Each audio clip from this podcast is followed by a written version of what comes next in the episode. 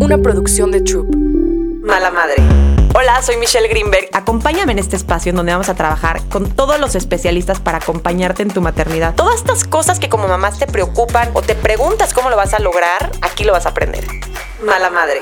Bienvenidos a un episodio más de Mala Madre. Hoy vamos a hablar de un tema que eh, te puede tocar y te puede hacer sentir diferente. Si sientes que esto no es para ti, si no estás listo para escucharlo, ve a otros capítulos. Hoy vamos a hablar con eh, Marion Arrioja, que es tanatóloga. Todo acerca de las pérdidas gestacionales, perinatales y eh, el bebé o los bebés o los embarazos arcoíris. Sé que es un tema que requiere de un proceso de sanación para todas estas familias que les ocurre y que probablemente, digo, por un lado nunca quieres estar ahí y por otro lado tal vez no estás listo para escucharlo. Entonces es como una pequeña, pues no advertencia, pero tal vez eh, este es un capítulo que te ayude a sanar o te haga sentir un poquito, no sé, ¿qué piensas tú? Pues bienvenida. Muchas gracias, Michelle, por la invitación. Pues sí es, o sea, sí es un proceso complicado. Muchas veces al principio, sobre todo el primer mes, hay muchas mamás que no quieren saber del tema, que no quieren escuchar, porque puedes estar en estado de shock todavía. Como que tu cerebro no ha terminado de asimilar lo que estás viviendo y lo que está pasando. Entonces, sí puede ser que haya personas que, que les tome un poquito más de tiempo buscar esta ayuda o buscar qué hacer. Porque cuando te pasa, literalmente te quedas en el limbo, para, o sea, paralizada. No sabes, o sea, es como, ¿y ahora qué hago con esto que me pasó, no? Como que es un tema que escuchas que es muy común. Socialmente te dicen no avises antes de las doce semanas porque el, el porcentaje de pérdidas es mayor eh, durante esos primeros tres meses. Normalmente, entonces, como que cuando te pasa dices, bueno, tal vez soy una estadística más y les pasa a muchas mujeres. Si quieres como un poco normalizar el tema y decir, pues seguramente como yo hay muchas y le pasó a mi prima y a mi mamá y a mi amiga. Pero cuando lo estás viviendo, no puedes minimizar ese proceso. No, al, o sea, justo... Yo soy de las que siempre les dice que no lo escondan, que no lo mantengan en secreto. No te digo que lo pongas en redes sociales o que lo anuncies a los cuatro vientos, pero que por lo menos tengas una pequeña red de apoyo. Porque si te pasa, estar, o sea, vivirlo en soledad es horrible. Entonces, al menos cuéntale a tu mamá y a tu mejor amiga si quieres, pero siempre ten a alguien al lado de ti que sepa por lo que estás pasando. Eh, en un proceso de embarazo, eh, platícame un poquito... ¿Tienes cifras, tienes números, porcentajes de eh, embarazos que terminan en una pérdida, porcentajes en qué semanas? Como que tienes datos un poco más crudos de esta realidad en la que nos enfrentamos las mujeres. Pues mira, según las estadísticas, una de cuatro mujeres, una de cada cuatro mujeres eh, va a vivir la muerte de su bebé. Pero la verdad es que yo creo que estas estadísticas están mal. Yo siempre he dicho que es como una de tres. Porque, para empezar, los bebés que pesan menos de quinientos gramos o tienen menos de veintidós semanas, no son tomados en cuenta en estas estadísticas. Okay. Entonces, hay muchísimos bebés que quedan fuera de, de, de estos números. O sea, estás hablando de bebés de más de veintidós semanas de gestación. Uh-huh. O sea, son bebés que prácticamente ya están formados. Sí, por, justo por eso. Porque al menos de las veintidós semanas, para el sistema de salud, no es considerado un bebé. Entonces, no lo toman en cuenta. Incluso cuando pasas por la muerte de tu hijo abajo de las veintidós semanas o menos de quinientos gramos, ni siquiera te dan la oportunidad de llevarte el cuerpo. Se tiene que quedar en el hospital.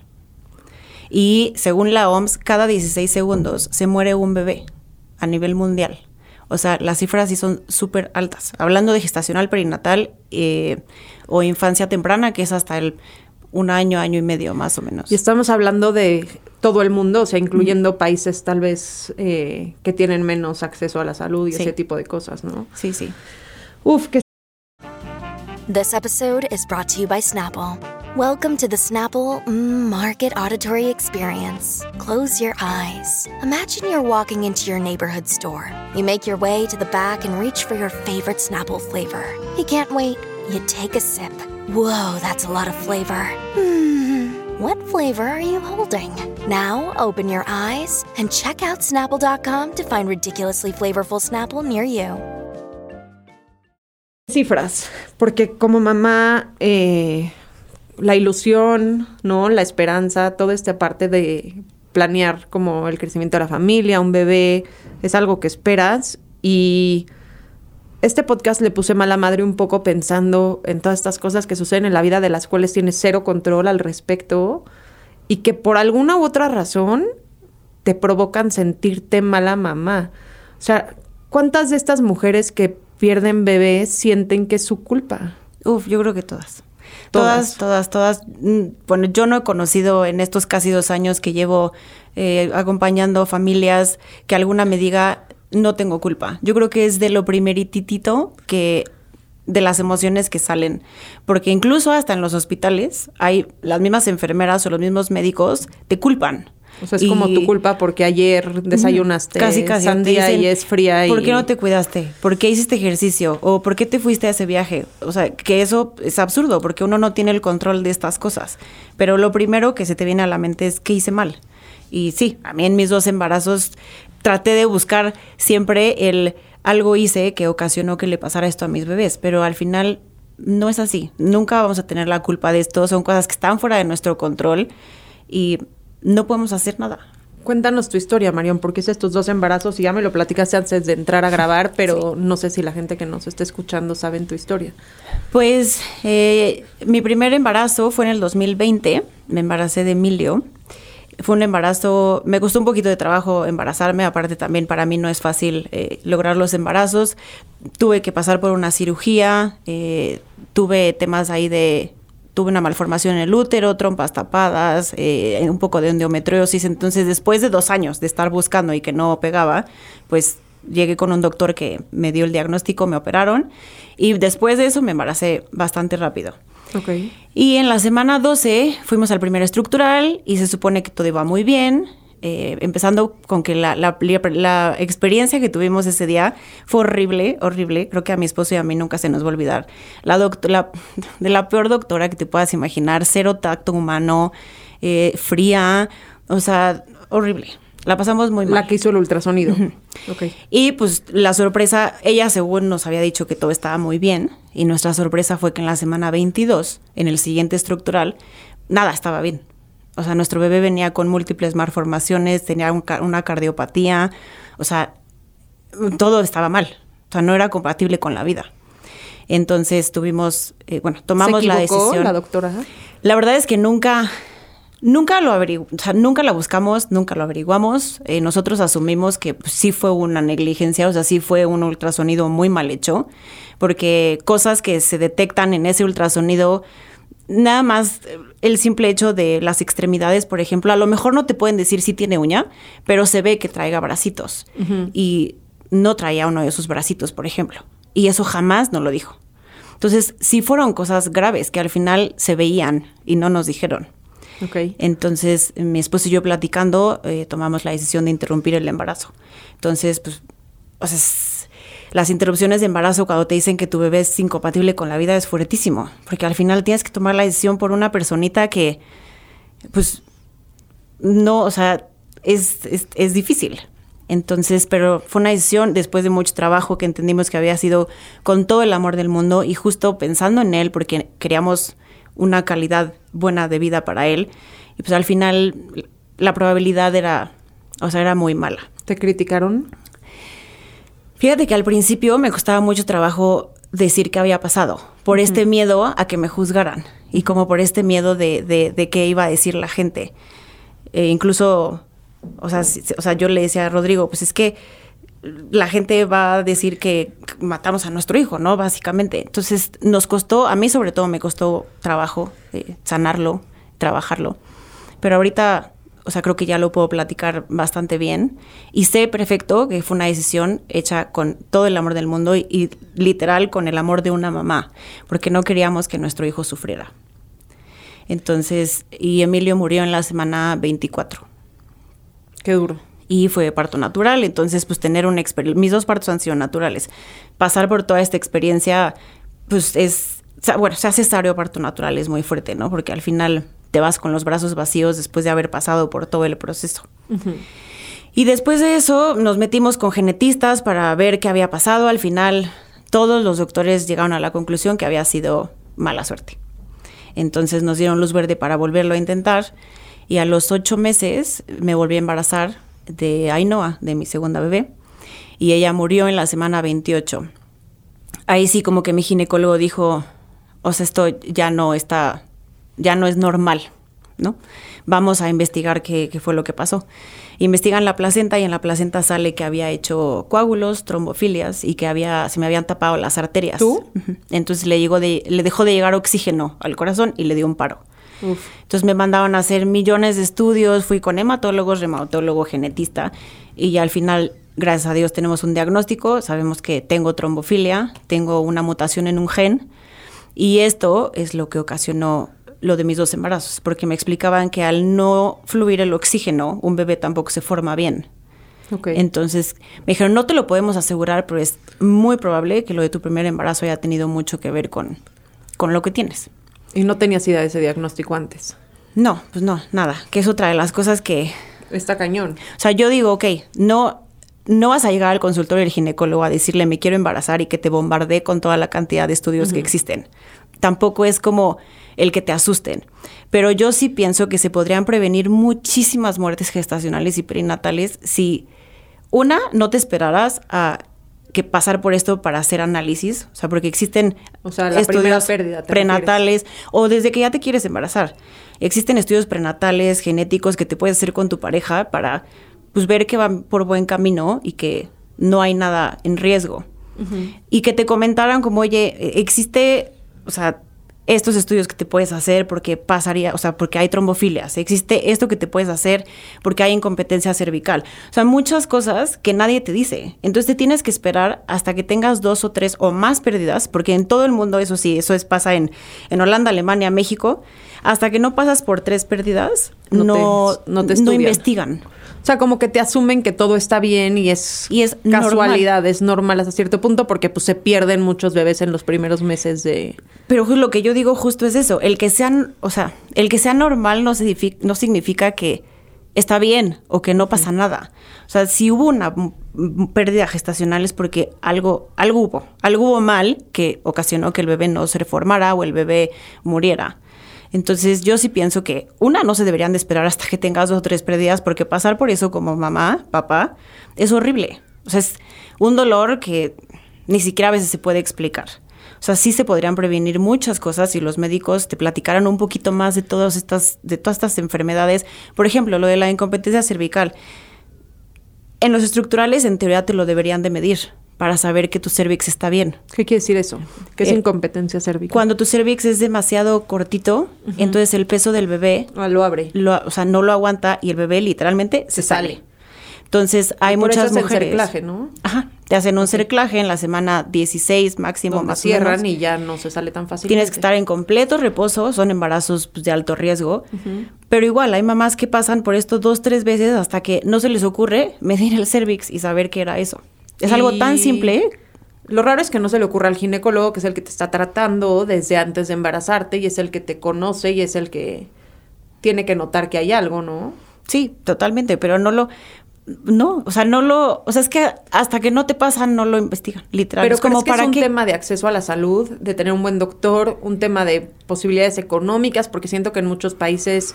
El hecho de tener mejores posibilidades económicas tal vez te permite tener un mejor acceso a... pues, entre comillas, mejores doctores, ¿o no crees que vaya por ahí? Yo creo que no, porque pasa en lo público y en lo privado. O sea, si fuera t- solamente en el privado, en el, en el público, pensaría que sí, pero no. O sea, aquí vas con doctores en el privado y es lo mismo. O sea, no... O sea, lo que te dicen es, ¿para qué te los haces si no te ha pasado nada? O sea, ¿o para qué lo investigamos si no te ha pasado nada? O sea, se esperan hasta que tengas un problema para entonces decir, no, hay que poner atención, yo creo que si pasa algo, vamos a investigar. Este pero cañón. Ya que pasó eso, híjole, te puedes echar...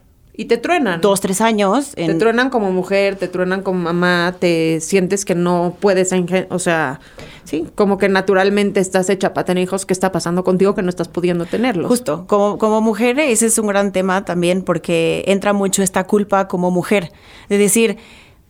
Se supone que algo tan fácil, porque también crecemos con esta idea de que embarazarte es súper fácil. Hay mujeres... que lo logran, uh-huh. habemos otras que no. Entonces, cuando de repente toda la adolescencia te están diciendo, no te embaraces, no te embaraces, no te sí, embaraces. cuídate, cuídate, cuídate. De repente llegas a los, no sé, veinticinco, veintiocho, treinta, que empiezas medio a pensar en eso y te topas con que no, pues fíjate que no era tan fácil. Sí. Entonces nadie...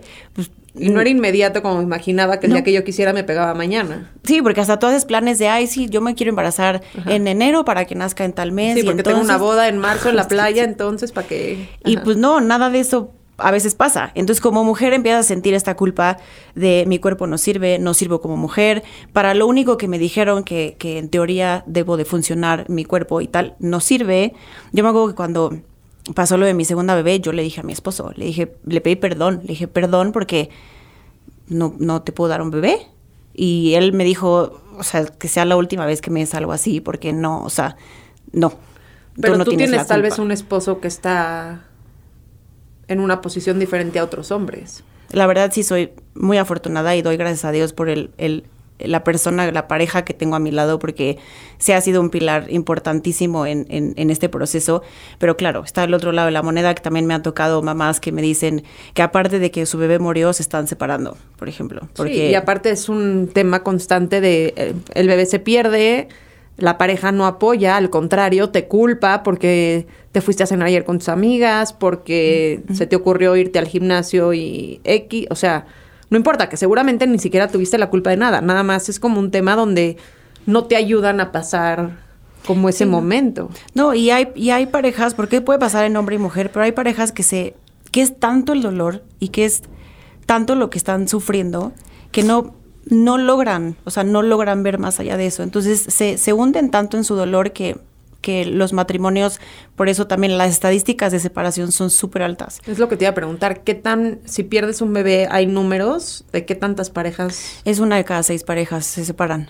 Después de una eso, pérdida. O sea, puede ser un bebé o ya un niño más grande. O sea, la pérdida de un hijo en general, sí, sí es una de cada seis parejas que es no... Que es, o sea, no, no me pudiera imaginar. Que al final...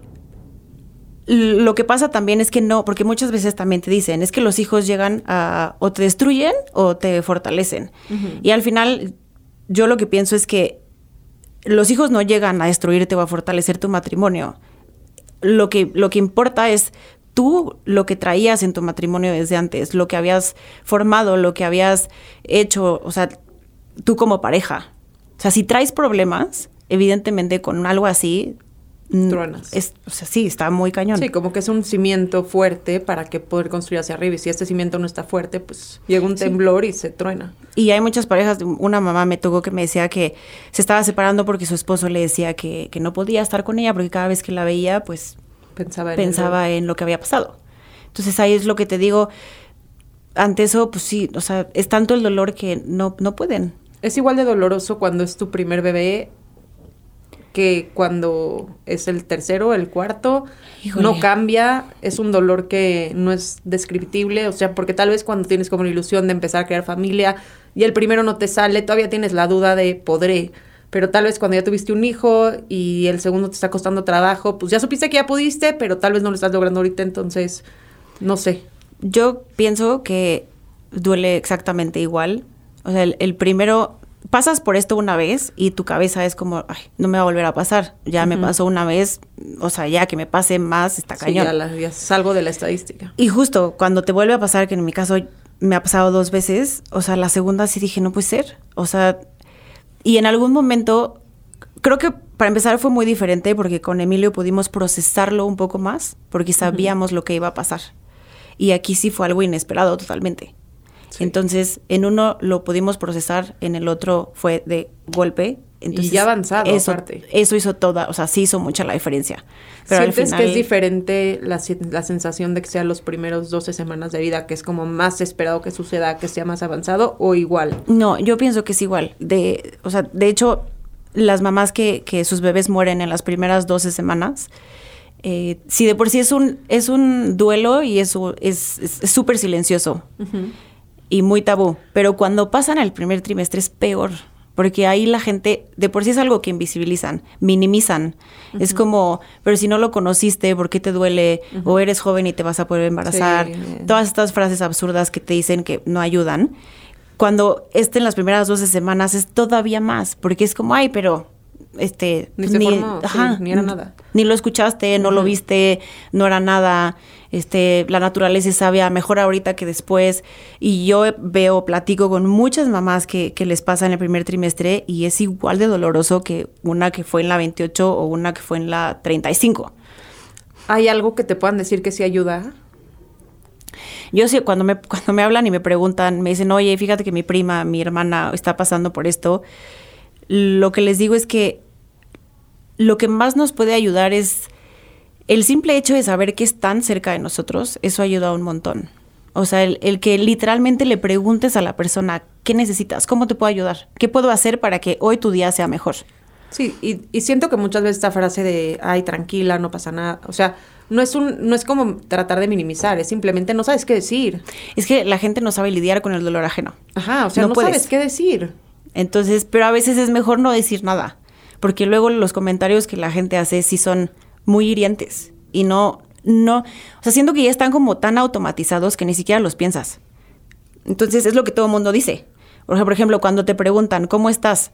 Y alguien te contesta, no, pues estoy triste, para ti es como, híjole, ¿y ahora qué le contesto? Sí, o sea, porque como... tú esperabas un, muy bien, bien gracias. Sí. Entonces, todo está muy automatizado y la verdad es que no. O sea, a lo mejor es, al principio, cuando está pasando todo esto, que mandarles comida. Muchas veces lo que menos piensas es comer.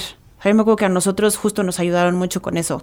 Eh, los trámites funerarios, no tienes cabeza para hacer esas cosas. Entonces, que familiares o amigos te quiten esos pesos de encima ayuda mucho. Y lo, du- lo duro de, de, de un duelo en general no es el principio, sino lo que viene después. Porque al principio tienes muchísimo apoyo, la gente te habla, la gente te va a visitar, te escribe cómo estás. Y conforme va pasando el tiempo, todo eso desaparece. Uh-huh. Y llega un momento donde ya nadie te lo menciona. Y las bueno, personas... pero también la gente no sabe si tú quieres hablar de eso. ¿Estás pero, de acuerdo? Sí, totalmente. Pero yo siempre digo que es mejor... O sea, puedes preguntarlo. Porque también les da miedo preguntar o les da miedo tocar el tema. Y a veces, para nosotras, eso es lo que necesitamos. Hablarlo, platicarlo. Bueno, pero yo sentada aquí contigo, no sé qué tanto puedo preguntarte o decir, ¿me entiendes? O sea, siento que es un tema donde no quiero... pasarme de la raya que tú sientas que es la correcta. Pero justo y eso creo que tú que... te abriste solita a platicarme el mm-hmm. tema, ¿me entiendes? Entonces siento que es difícil socialmente no, súper. hablar de estos temas como entre comillas tan tabús porque, pues sí, tal vez si es tu amiga así, tu cuatacha de toda la vida y le pasa, pues tal vez lo hablas muy abiertamente con ella, pero si es alguien semicercanón, pues es difícil. No, y yo creo que la persona va dando la pauta. O sea, muchas me, mamás me dicen, oye, es que voy a regresar a trabajar y tengo pánico que me pregunten. Entonces, ahí lo que yo digo es, siempre tienes como a esa persona que es tu súper amiga en la oficina. Uh-huh. Pídele a ella que, por favor, hable con toda la gente con la que tú estás en contacto en la oficina y que les diga por lo que estás pasando. Que, por favor, no te pregunten del tema, que no te mencionen nada y cuando tú estés lista, tú, tú lo platicarás. Para que cuando llegues a la oficina, y de todas formas... Sí, o sea, nunca falta esa persona uh-huh, que te va a preguntar saber. algo. Uh-huh.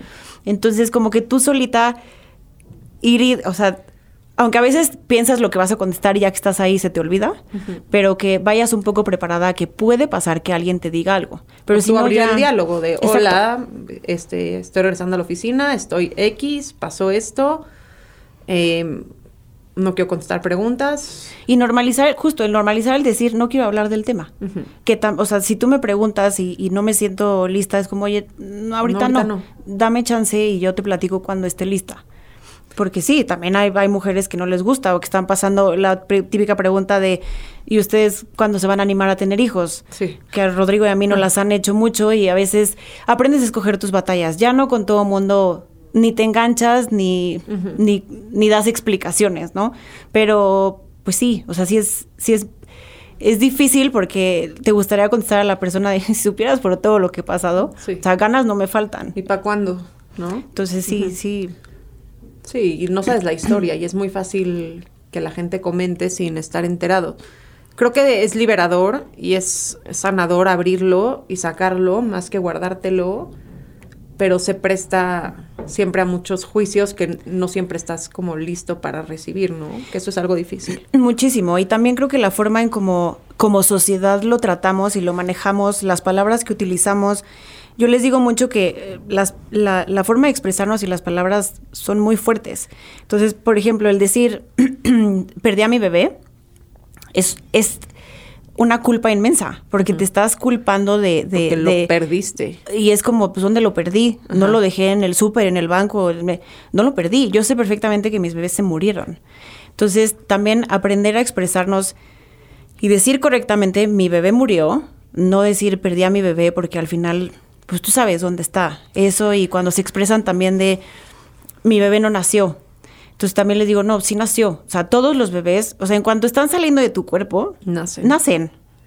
A lo mejor no de la forma ni en el tiempo que a uno le hubiera gustado, pero tu bebé está naciendo.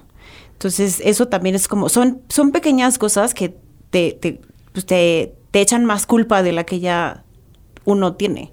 ¿Ponerles nombre es más difícil o más fácil? No, cien por ciento hay que ponerle nombre. Siempre eh, yo les recomiendo que, o sea, todos estos bebés necesitan tener un lugar en el sistema familiar. O sea, necesitan siempre ser reconocidos. Entonces, yo siempre les aconsejo que, así haya sido en la semana ocho, ¿eh? ocho, doce, tres, la semana que sea. Si no sabías si era niño o niña, yo les digo, le puedes poner... Si tú, o sea, siento que como mamá a veces tienes esta intuición de yo siento que es niña, yo siento que es niño. Entonces, si había, si hay algún nombre o algo que a ti, o sea, como que te hacía ruido y sabías, ponle ese nombre. Pero dale su lugar en tu familia, porque al final, si tienes más hijos, pues mi próximo bebé, pues yo, yo ya tengo dos antes. O sea, no va a ser mi primo, o sea, mi, mi primogénito. O sea, le dirías, eres mi tercer bebé. Y platicar con ellos cuando, digo, a su debida sí. edad, cuando crezcan y demás, platicarles que, que pues... Hubieron dos. Hubieron dos antes que él, pero murieron, y darle, pero que no... Porque a veces estos bebés que llegan después traen una carga emocional fuertísima. Entonces, a veces creen que están, que son los primeros, porque también pasa que de repente veinte años después te enteras que antes de ti hubieron más bebés que se no murieron. Se Ajá. Ajá. Y tú crees que eres el primero.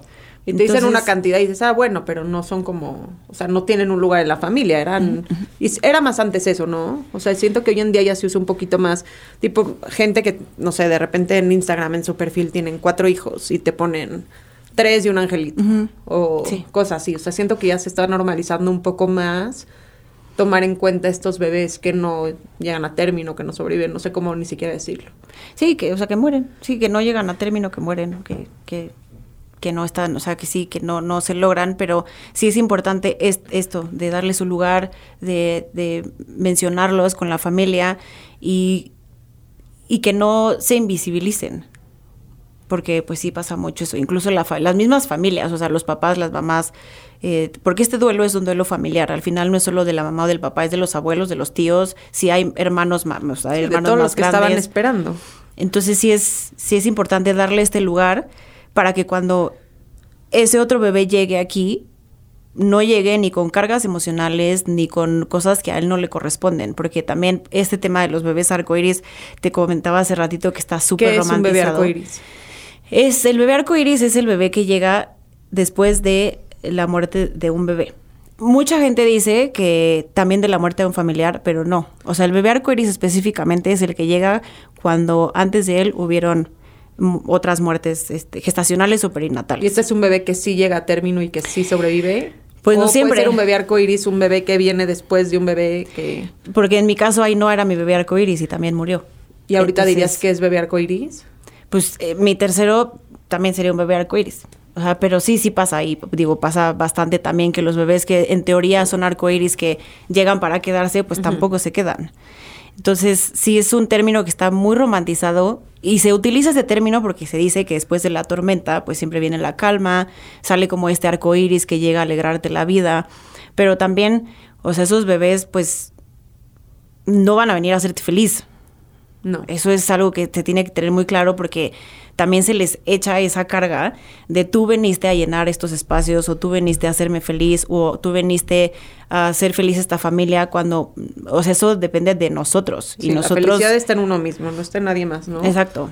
Y son embarazos duros, son embarazos emocionalmente Uf. muy pesados, muy duros, que cuando a mí me preguntan, oye, pues ¿cuál es el tiempo que tú recomiendas para buscar un nuevo embarazo? Eso no hay una respuesta. O sea, es...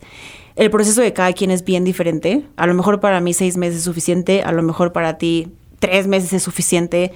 ahí depende de cada persona. Y también tiene que ver si tal vez tuviste que tener una cesárea y es sí. una cirugía y no te recuperas en un mes y te recuperas en...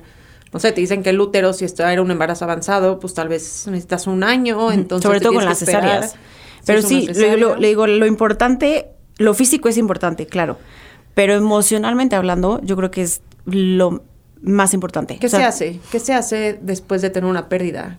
¿Buscas una terapia? ¿Vas a una terapia de pareja? ¿Buscas un acompañamiento emocional? ¿Buscas una tanatóloga como tú que ayude a cerrar este tema? O no a cerrar, no sé, a lidiar con... pues la pérdida, o sea, ¿qué haces? Yo sí recomiendo siempre que busquen ayuda. Hay muchas familias, bueno, papá y mamá que, que dicen que no lo necesitan y prefieren llevarlo pues solos, pero al final siento que sí se necesita este acompañamiento porque sí es un duelo muy complejo. O sea, es un duelo que los duelos se viven de recuerdos y nosotras no tenemos recuerdos. O sea, no tenemos, a lo mejor unas tienen más que otras, a lo mejor unas tienen un ultrasonido, a lo mejor otras no tienen ultrasonido y solo tienen la prueba de embarazo positiva. O sea, ahí sí depende de cada quien. Eso entonces, eso lo hace bien complejo. El, el no tener vivencias con el bebé, el decir, pues que yo nunca te vi, nunca te cambié un pañal. Pero o sea, si sí las tienes, híjole, también. No, durísimo, no, no, no. O, o sea, sea, sí, sí, sí. O sea, cualquiera o sea, de las cualquiera dos. De sí, no manches. Entonces, eso, más que lo invisibilicen, más que... Cuando te preguntan, ¿tienes hijos? Es como, este, este, ¿qué le digo? No, pues sí, este, no, pues sí, pero se murieron. Entonces, o sea, son preguntas sí, que de repente... Que, y que abren conversaciones siempre incómodas, ¿no? Donde y la otra no persona sabes. Se queda así de pálida de, híjole, ah, perdón. Y es sí. como, no, pues no importa, ¿no? No pasa nada. Ajá. Pero, o sea, sí es, o sea, sí siento que es importante que, que vayan de la mano con alguien. Lo ideal sería que fueran los dos, pero la realidad es que papá es... O sea, su duelo es todavía más complejo porque la sociedad es como tú tienes que ser el fuerte, el pilar de la familia, tú no lloras, tú tienes que estar bien por tu esposa. Uh-huh. Entonces, ellos se guardan muchísimas cosas. Cuando yo hago talleres, eh, eh, acabo de hacer un taller de parejas, los hombres a veces son los que más hablan porque necesitan de estos espacios para sacar y necesitan esta contención que no, que no tienen porque nadie pregunta por el papá. O sea, todo el pues no. mundo es cómo está la mamá y la mamá y la mamá. Y es como el papá también le duele, el papá también le sufrió, o sea, el papá era su hijo también. Y no los toman en cuenta. Entonces, sí es... Lo ideal sería que fueran ambos, pero sabemos que para los hombres es más complejo pedir ayuda. Y con mamá, pues también, porque el, el tratar de buscar un embarazo nuevo, pues sí tienes que haber tenido como este cierre uh-huh. con el embarazo que, que se perdió. Y sobre todo saber que este bebé que llega no va a venir a suplir a los demás, no va a reemplazar a nadie. O sea, el bebé que murió es tu hijo y será siempre tu hijo y siempre va a estar presente para ti en tu corazón, ¿no? Porque también muchas me dicen, es que siento que estoy traicionando a mi bebé porque ya, o sea, quiero buscar otro embarazo. Y es como, no, o sea, cada hijo tiene un lugar en su familia y tiene su historia. Nadie va a suplir a nadie. Y lo más importante es que la persona que te vaya a acompañar tenga experiencia en este tema. Porque, aunque no lo creas, no hay tanta gente especializada en, en duelo gestacional o infertilidad o este tipo de cosas. Y luego puede salir contraproducente. Yo he, he platicado o recibido a varias mamás que vienen de psicólogos o terapeutas que les dicen cada cosa, pero es porque no, pues no tienen esta, o sea, esta experiencia con, con el tema de, de la muerte en los bebés. Y si es un duelo... Sí, es un duelo especial, es un duelo que tiene características que otros duelos no tienen. Y estos bebés arcoíris que llegan, eh, obviamente son deseados, ¿no? Porque vienen después de una pérdida. Como dices, es importante cerrar, pues, como todo el evento anterior. No sé si sanar, ¿se sana? Sí se sana, no, a ver, no se, un, o sea, la, la no muerte se de un bebé, o sea, de, bueno, de un hijo en general, nunca la vas a olvidar y nunca la vas a superar. O sea, decir como tal, lo voy a superar, no, pero uh-huh. lo vas a aceptar y vas a aprender a vivir con ello y lo vas a in- integrar a tu vida. Y todo este dolor que sientes, poco a poco lo vas sanando y se va convirtiendo en amor. O sea, cuando a mí me preguntan, es que... ¿Cómo voy a vivir con esto? No voy a volver a ser feliz, no voy a poder... Y, y yo siempre les digo que sí. Digo, es que sí vas a volver a sonreír, sí vas a volver a ser feliz, sí vas a ser, sí vas a volver a ser tú. Pero esa tú es una tú transformada.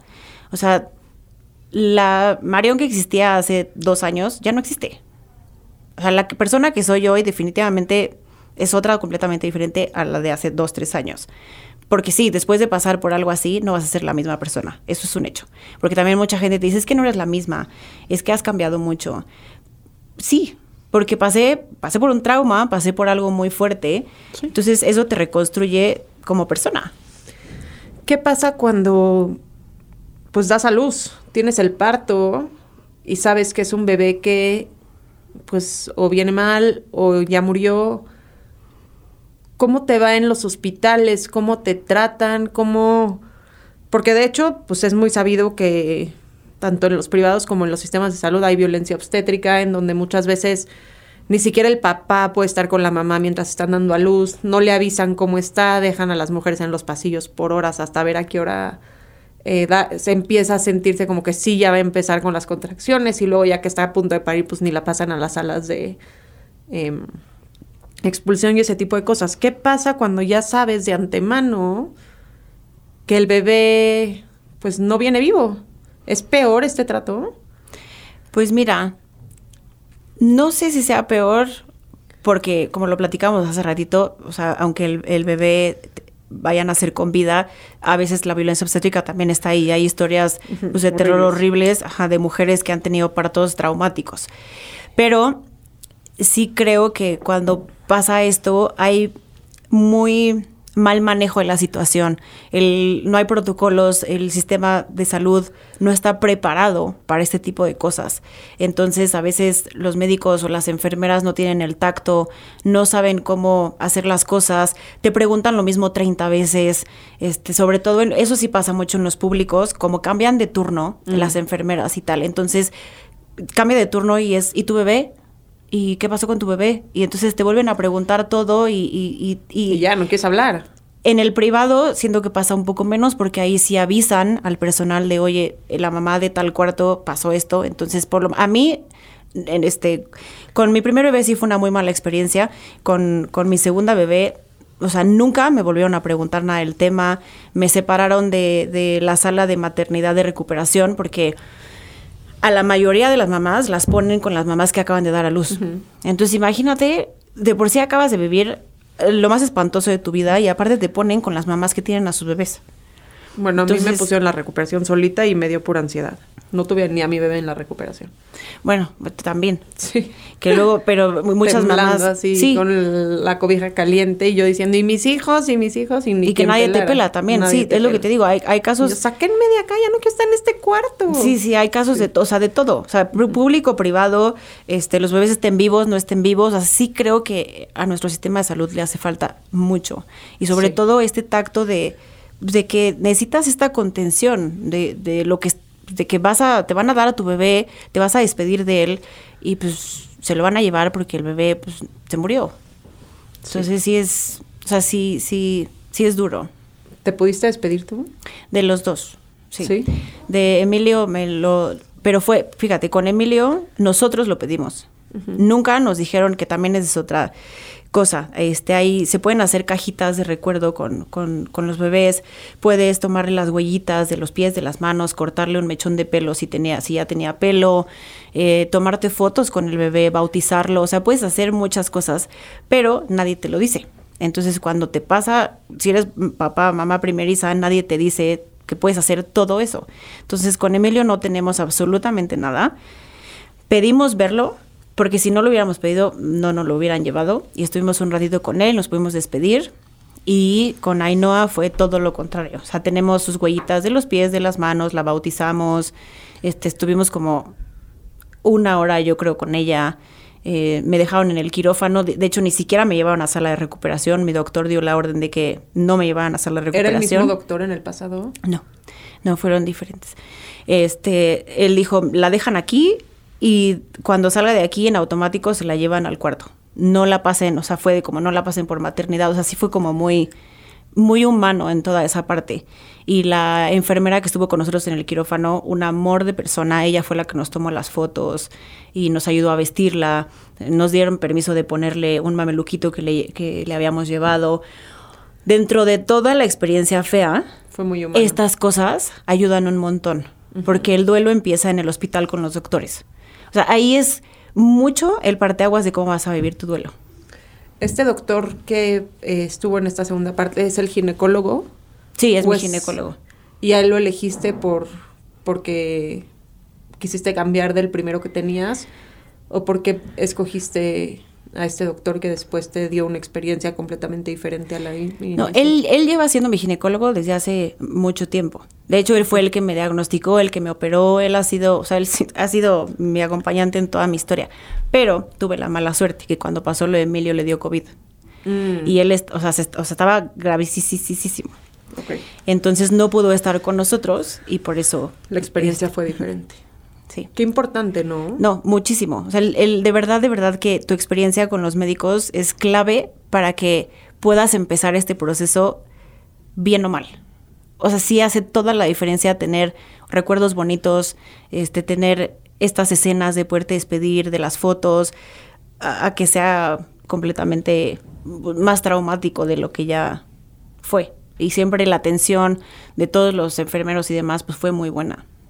Cuéntame esta iniciativa que estás haciendo, eh, que se llama Cunas Vacías, en donde quieres que se convierta en una ley, y ¿cuál es la intención de eh, buscar esto? Fue una iniciativa que nació, pues, de a raíz de mi primera experiencia. O sea, como que okay. yo dije, es que me costó mucho trabajo encontrar un lugar de apoyo, donde una contención con personas que hubieran pasado por lo mismo que yo. Me sentía súper sola, me sentía cero comprendida, eh, la experiencia en el hospital, o sea, como que dije, no puede ser que no haya nada que nos respalde, nada que, que donde puedas pedir un apoyo, ¿no? Ya después cuando abrí, cuando inicié con todo este proyecto de, de grupo Me Apoyo y uh-huh. tal, he encontrado personas maravillosas que justo estoy con dos de ellas, una que se llama Georgina González, que es de Guadalajara, que ella ha hecho, uff, un montón de cosas en Jalisco. Ha hecho, lo último que hizo fue una sala que se llama eh, Código Mariposa y sala de despedida. Se están implementando en todos los hospitales. Queremos que eso se lleve a cabo en todo el país. Es una sala pequeñita donde te dan la oportunidad de que con tu familia vayas a esa sala a despedirte de tu bebé, pero solo que estén ustedes. Es una sala de despedida eh, privada eh, para que puedan estar con el bebé ahí el tiempo que lo necesiten. Y que, que, que se sepa que esta mamá pasó por esto. Entonces, para que no haya estos temas de que le estén preguntando y le estén sí, diciendo. Más respetuoso. Entonces, eso está padrísimo y nos encantaría hacerlo a nivel nacional. Y con la otra persona que estoy haciéndolo se llama Mónica, que ella tiene una asociación aquí en México que se llama Miseca, que ella lleva igual como nueve, diez años trabajando en esto, a raíz de la muerte de su bebé también. Entonces, las tres empezamos a hacer esta iniciativa, que lo que lo que pedimos es que haya un acompañamiento integral con las familias que pasen por esto.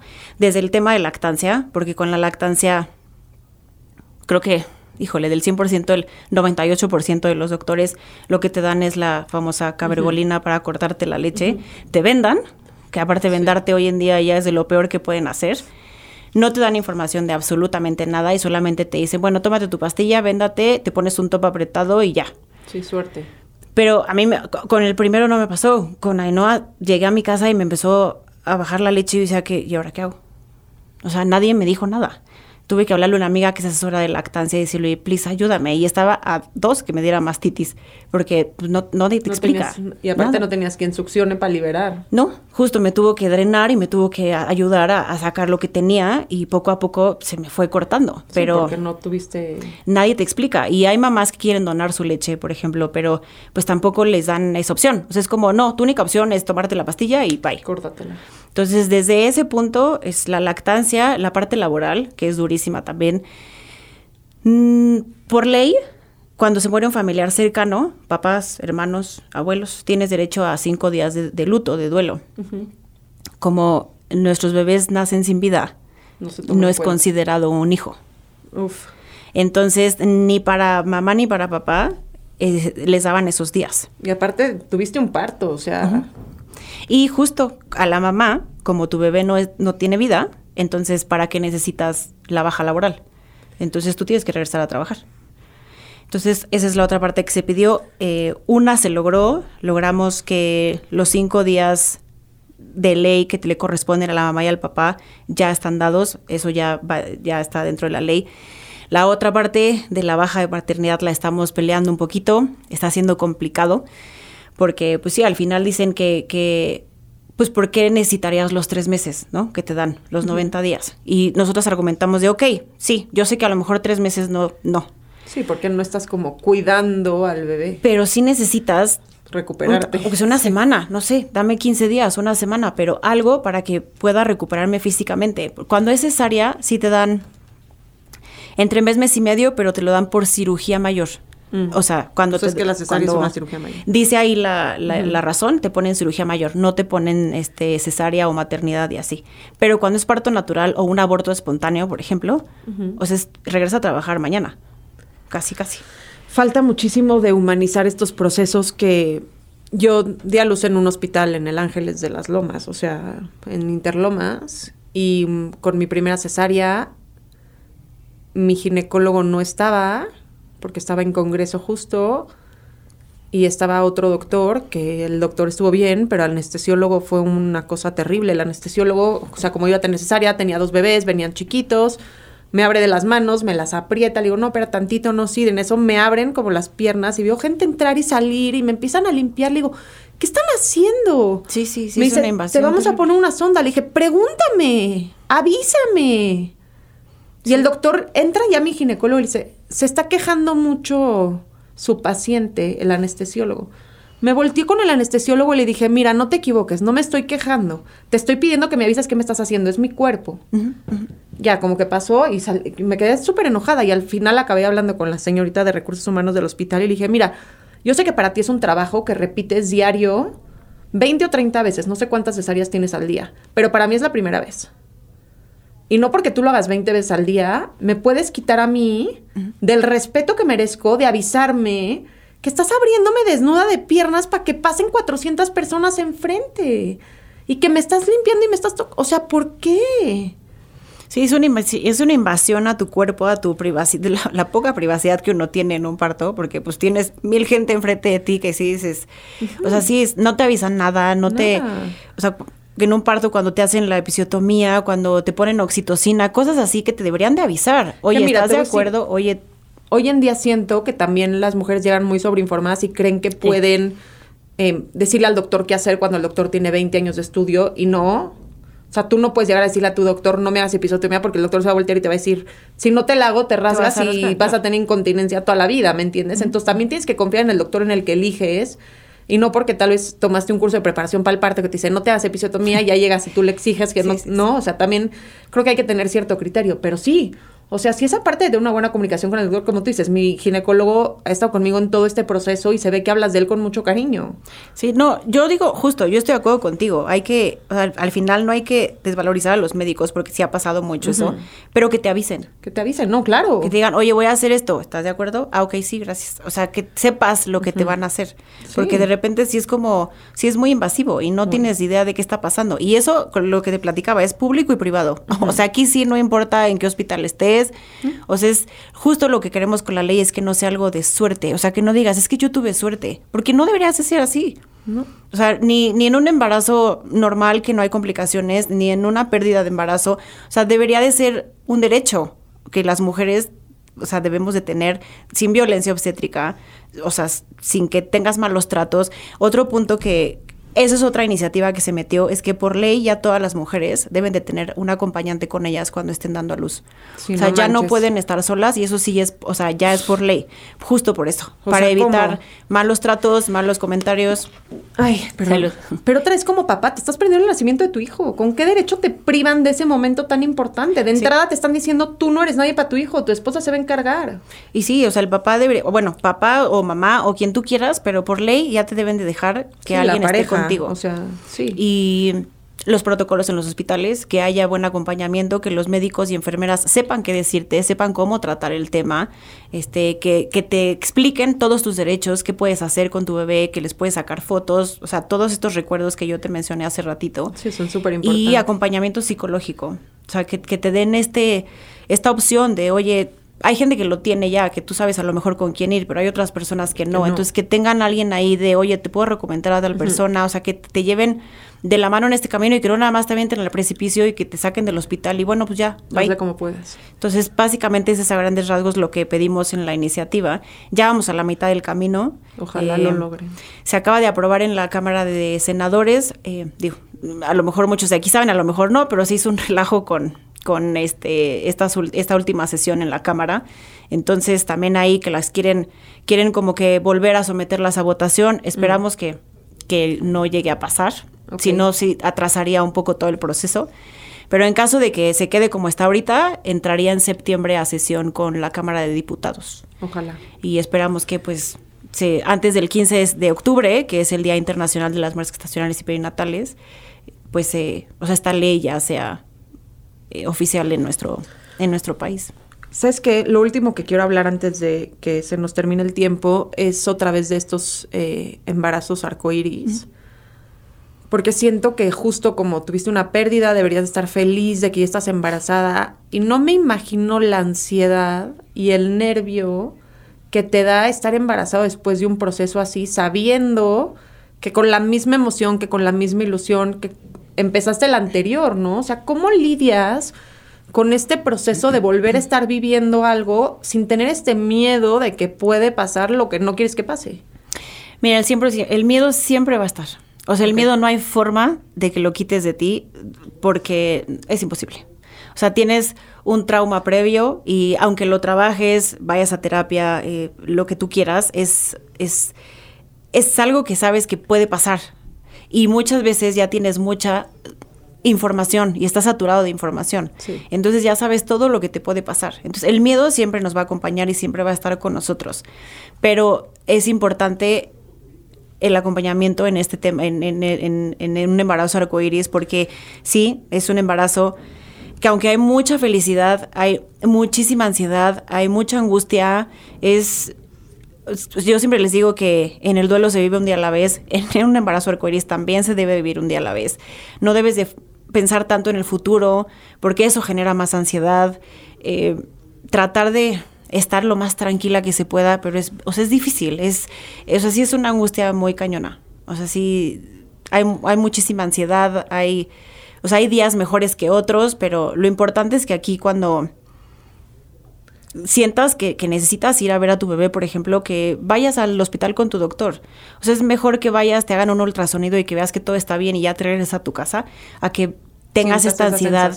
Porque, o sea, es, o sea, sí es, sí es duro. Sí, sí es duro. Eh, gracias. ¿Tú haces este acompañamiento para las familias? Sí. Yo acompaño a mamás y papás, o sea, parejas. Eh... Y son, o sea, es, es, no es sesión psicológica, es, es, son tanatológicas, es un poco diferente el proceso, pero sí. ¿Acompañas los, en los embarazos arcoíris sí, o solamente también. Cuando hay...? No, las dos, cuando hay una muerte o cuando están en búsqueda o ya están embarazadas de los bebés arcoíris. ¿Dónde te encuentran? Eh, en Instagram tengo mi página que se llama Me Apo- Mi Bajo Apoyo o como Marion Arrioja, así me pueden encontrar en, en Instagram. Marion, gracias por estar aquí, por eh, abrir tu historia, por platicárnoslas, por abrir este tema que, pues sí, o sea, por más que a veces lo quieras callar o no, es algo con lo que vives y que siempre es mejor trabajarlo para poder, pues, darle un cierre amable a la situación, porque al final de cuentas es algo que se queda contigo para toda la vida. Sí, definitivamente, justo eso es muy importante lo que acabas de decir, es algo que se queda para toda la vida, pero sí es, mm, vas, o sea, sí es... muy importante que se trabaje, porque si lo guardas en un cajón y lo almacenas, Vaya. tarde o temprano va a salir de alguna forma. Uh-huh. Y pues también sabemos que lo que la boca no habla, el cuerpo lo dice y, y al final de alguna forma vas a sacar todo eso que guardaste y que nunca trabajaste. Y sí es muy importante. Y, y que no lo vivan solas, de verdad, de verdad. O sea, si están pasando por esto o llevan varias pérdidas, aunque sea en el primer trimestre y, y en las primeras semanas, o sea, no se callen, pidan ayuda o que alguien esté con ustedes porque es duro vivir esto. De por sí es duro y si lo estás viviendo sola, peor. Está horrible. Y que también sepan que su pareja está pasando por un proceso similar al suyo, aunque no necesariamente lo diga. Y son duelos Cada quien vive su duelo diferente y hay que respetar los tiempos y los, los, los duelos de cada quien. Porque sí, o sea, la pareja lo vive... diferente. Pues sí, tienen una forma... Los hombres tienden más como a enojarse, como a tener mucha rabia. Y la mujer tiende más a irse a la tristeza, como a llorar. Entonces, uh-huh. desde ahí ya cada uno lo canaliza diferente.